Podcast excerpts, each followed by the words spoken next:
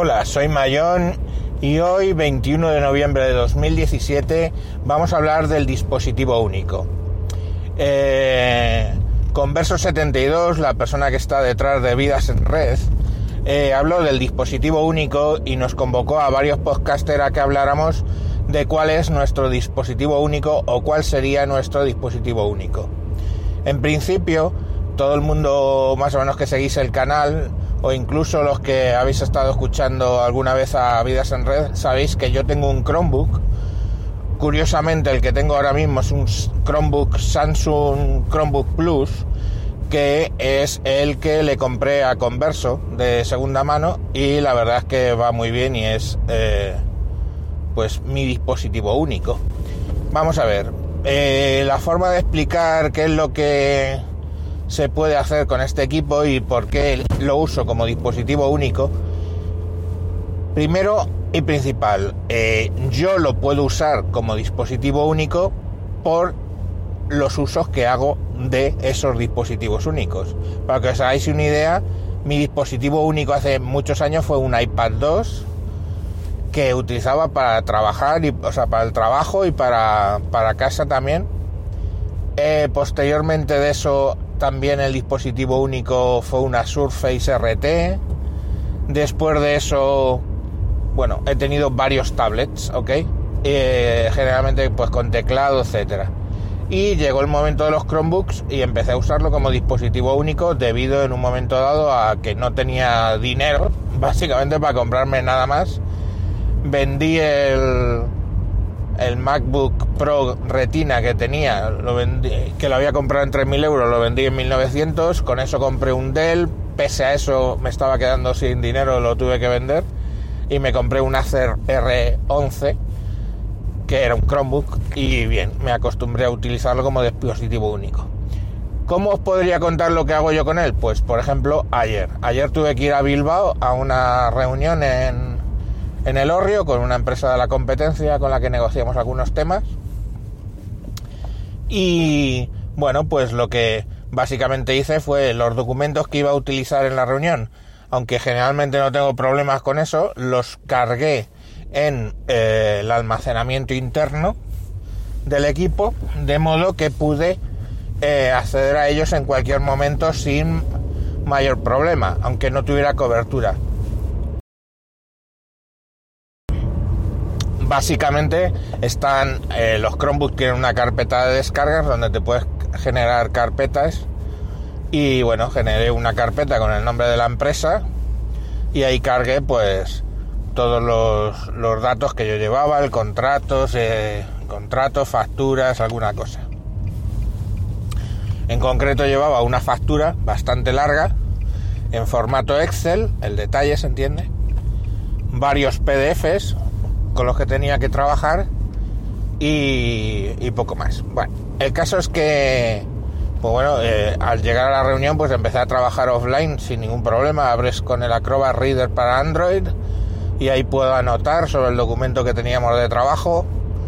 También utilizo un programa que se llama Lecture, Lecture Notes, Notes, Lecture Notes, que es para tomar notas a mano manuscritas y bueno, hay otras alternativas, pero últimamente me gusta esa, que incluso la pagué y funciona bastante bien.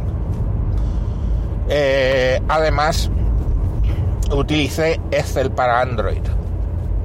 Todo hay que decir que ese Chromebook que os he hablado, el Samsung eh, Chromebook Plus, admite aplicaciones Android y eh, haciendo un pequeño truco, ponerlo en modo developer, me ha admitido cargar las aplicaciones de Microsoft, porque curiosamente las aplicaciones de Microsoft las tienen bloqueadas para los Chromebook, pero eh, poniéndolo en modo developer y cargando las APKs directamente desde mi teléfono, lo he podido usar y de hecho es que Excel va genial, que sería la que más uso, y Word también, funciona perfectamente.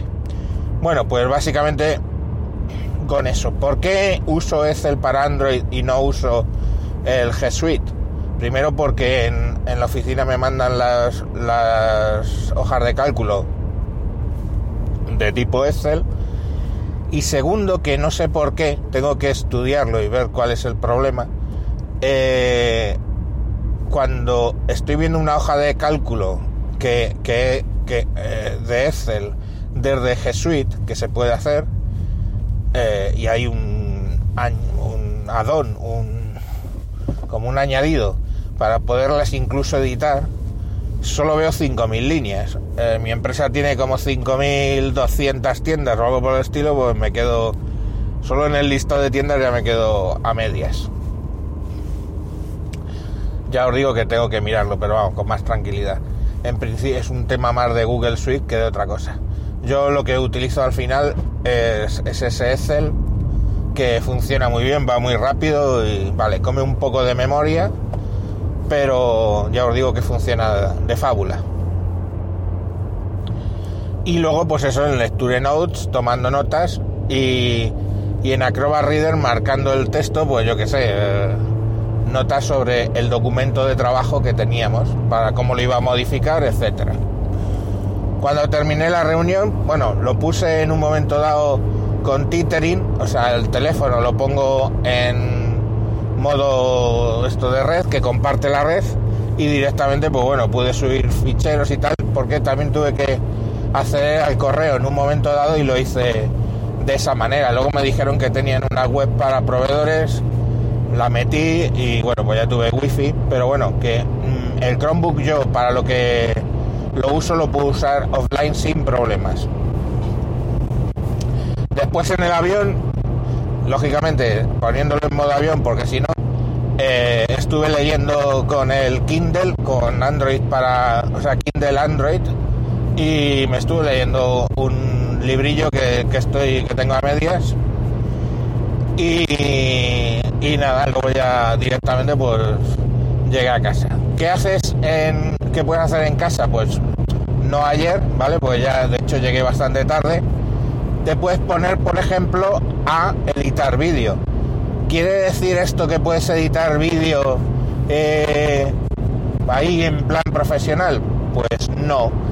Eh, ayer, precisamente, en, la misma, en respuesta al mismo requerimiento de Converso, el camionero geek eh, hablaba de que él incluso puede editar vídeo con iMovie en el iPhone y que de hecho lo ha hecho, pero que sus vídeos un poco más profesionales, pues lógicamente tira de MacBook, del MacBook que tiene.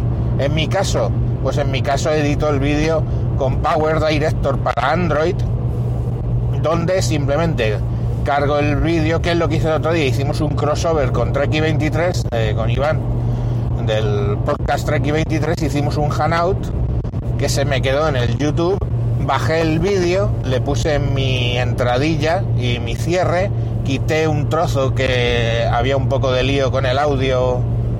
Eh, saludos Juan Luis Chulilla, pues eso. Eh, un poco de, ruido con el audio, lo limpié, boom, generé el vídeo, lo renderizó y luego lo subí a YouTube. Se puede hacer perfectamente. Todo eso son tareas no muy complejas, es cortar un trozo, meter un, un vídeo que ya tengo preparado con la cortinilla de WinTables, etcétera, etcétera, se puede hacer sin mayor problema.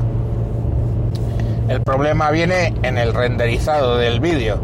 El renderizado del vídeo de una hora, pues tardó del orden de dos horas y media. ¿Vale? Pero bueno, yo dejo el equipo ahí, eso se queda renderizando y hay que entender que yo he renderizado vídeo desde la época de los Core 2 Duo, que me tardaba precisamente eso. Entonces, bueno, pues, hijo mío, el que no tenga paciencia, pues que no la tenga. Yo lo dejo renderizando, me voy a hacer mi vida, que es más allá de, estar todo el día con el, con el ordenador, y eso se queda renderizando. Cuando termina, le doy a subir a, a YouTube y a correr. Y ahí está el vídeo, lo podéis buscar en el canal de wintable.info en YouTube y lo, y lo tenéis. Y bueno, eso es un tema. Jugar, pues es que yo soy poco de jugar con el con el ordenador, pero tienen los juegos de Android y funcionan. El Angry Birds es el que yo más uso porque, no sé, me sigue llamando la atención. Ya sé que es decimonónico ya, poco menos. Pero bueno, yo juego a eso. A mí me gusta y punto. También juego a otro que se llama War Friends, que es como de... Están dos trincheras y se van disparando y eso, son, ya no sé, que los juegos de Android funcionan, vamos. Y para jugar, pues yo lo siento, pero tengo la Xbox y ahora estoy con el Call of Duty World War 2 y con el Battlefield 4 y el Battlefield 1, que son los juegos que a mí me gustan, o sea, FPS. Pero vamos, que de eso lógicamente, pues es un tablet, pues funcionan, pero a mí no me va porque son muy básicos y no me hago con los controles. Y yo que sé, absolutamente todo lo hago con el con el Chromebook. Ahora, ¿eso es mi dispositivo único? Pues técnicamente no, no, porque tengo un eh, Lenovo Moto G5 Plus, que es mi teléfono, y muchas, muchas cosas acabo haciendo ahí casi todos los días. O sea, leo, por ejemplo, el periódico más en el G5 Plus que en el Chromebook. No porque se lea mal, sino simplemente porque eh, eh, es más inmediato, más cómodo. Y entonces eso me lleva a pensar si es posible realmente tener un único dispositivo. Y obviamente ese único dispositivo, por el uso que hacemos hoy en día de la tecnología, ha de ser un teléfono. Entonces ando ahí eh, haciendo sumas y sumetes y tratando de autoconvencerme de que sí que lo necesito y lo podría usar del Huawei Mate 10. No el Mate 10 Pro, porque tiene alguna cosa que no me gusta, por ejemplo tiene el detector de huellas atrás, que a mí no me gusta, me gusta el detector de huellas delante para irlo utilizando en el coche en un momento dado o para eh, cuando está encima de la mesa, pues darle simplemente al detector de huellas y que funcione. Entonces estoy haciéndome la idea del Mate 10 Pro por una cosa. Si yo cojo el dock USB-C que tengo para para el Chromebook, que básicamente tiene un puerto USB-B normal, digamos, una salida HDMI y otro puerto USB-C para poder cargar mientras lo usas, si yo cojo, repito, ese dock y se lo meto al Mate 10, que también es USB-C, puedo con un cable HDMI conectarlo a un monitor que tenga HDMI o a una televisión HDMI y con un teclado inalámbrico tengo un modo PC, ¿vale? Eh, para hacernos una idea de qué se puede hacer, pues básicamente se puede hacer lo que las aplicaciones Android en el Chromebook. De hecho, eh, el desarrollo básicamente de esa forma PC del Mate 10 lo ha hecho una empresa, los mismos que hicieron el Phoenix OS, que es una especie de eh, Chrome OS para los que no pueden utilizar Chrome OS. Sabéis que Chrome OS solo funciona en los Chromebook autorizados por Google y si tienes un PC y quieres ponerle Chromeos, pues instalas una cosa que es Cloud Ready o Phoenix OS o Remix OS o uno de estos y bueno, pues lo funciona. Bueno, entonces básicamente eso te muestra un escritorio y puedes abrir las aplicaciones Android casi todas en ese escritorio. Algunas las puedes redimensionar como pasa en el Chromebook, que puedo redimensionar las, las ventanas de las aplicaciones, y otras, pues no, se te aparece como un teléfono, como el tamaño teléfono, eso es normal. Y bueno, eso sí que sería probablemente mi dispositivo único. Yo llegaría a donde fuera, le cogería el cable HDMI, se lo metería al monitor, a ese dock USB-C, un teclado inalámbrico que tengo, Bluetooth, que se abre así en plan mariposa, es bastante cómodo, no es mucho más grande que un teléfono.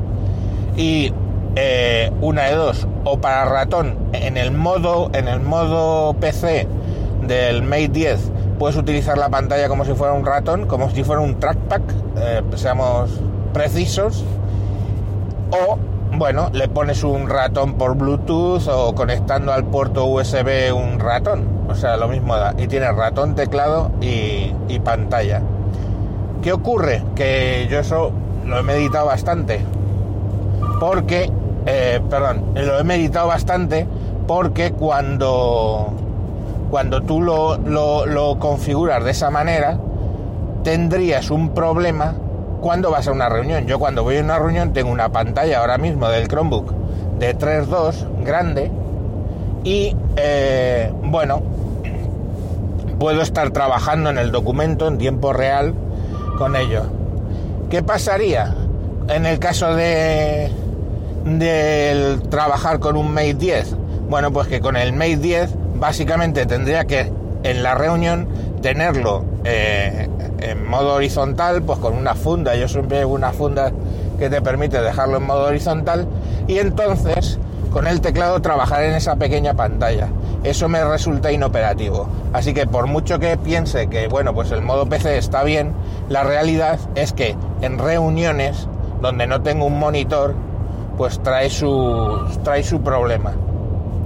Siento los ruidos, pero hay un pesado de las pelotas que me está llamando y por más que le corto, pues sigue insistiendo. Debe ser que la tercera vez no ha entendido que, que no le quiero coger la llamada. Bueno, pues básicamente eso es lo que tenía que decir del dispositivo único.